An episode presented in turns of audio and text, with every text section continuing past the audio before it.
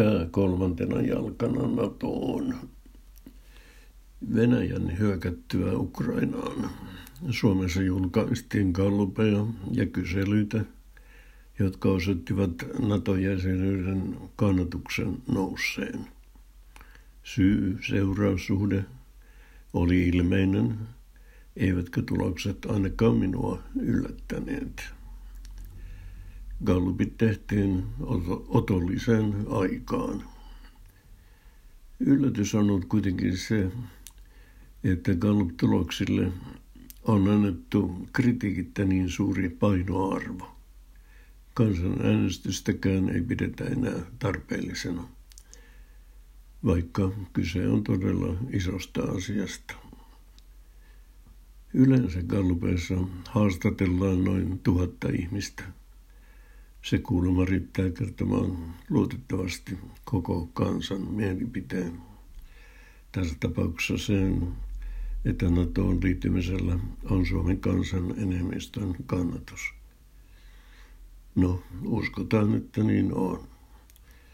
Mutta ei Gallup tai kysely ole silti sama kuin kansanäänestys, jota poliitikot presidenttiä myöten ovat näihin aikoihin asti pitäneet suorastaan välttämättömänä.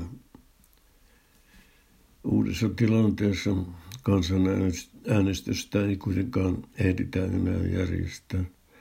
Nyt on jo kiire kuin valkoisella kanilla Liisa Ihmemaa sadussa.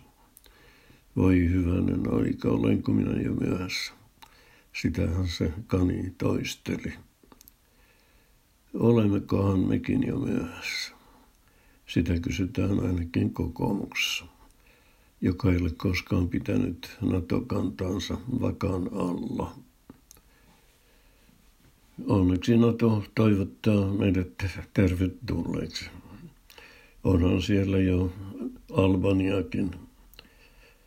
Jos Suomelle kutsu tulee, tai sitten kun se tulee, alkavat jäsenyysneuvottelut ja sen jälkeen ratifiointiprosessit jokaisessa 30 jäsenmaassa. Luultavasti kaikki ei suju kuin Strömsössä. Niin sanotusta harmaasta ajasta voi tulla odotettua pidempi.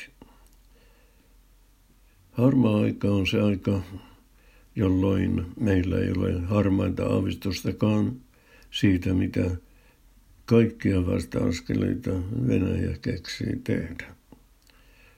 Loppuuko käteen, tuleeko sähkökatkoja, pätkivätkö yhteydet, tuleeko itärajalle laumoittain pakolaisia, eksykö venäläisohjuksia Suomen puolella. Me emme tiedä, emmekä voi tietää. Ja vaikka kaiken tietäisimme, Kaikkeen ei voi koskaan varautua. Pahin skenaario on se, että taivas putoaa niskaan.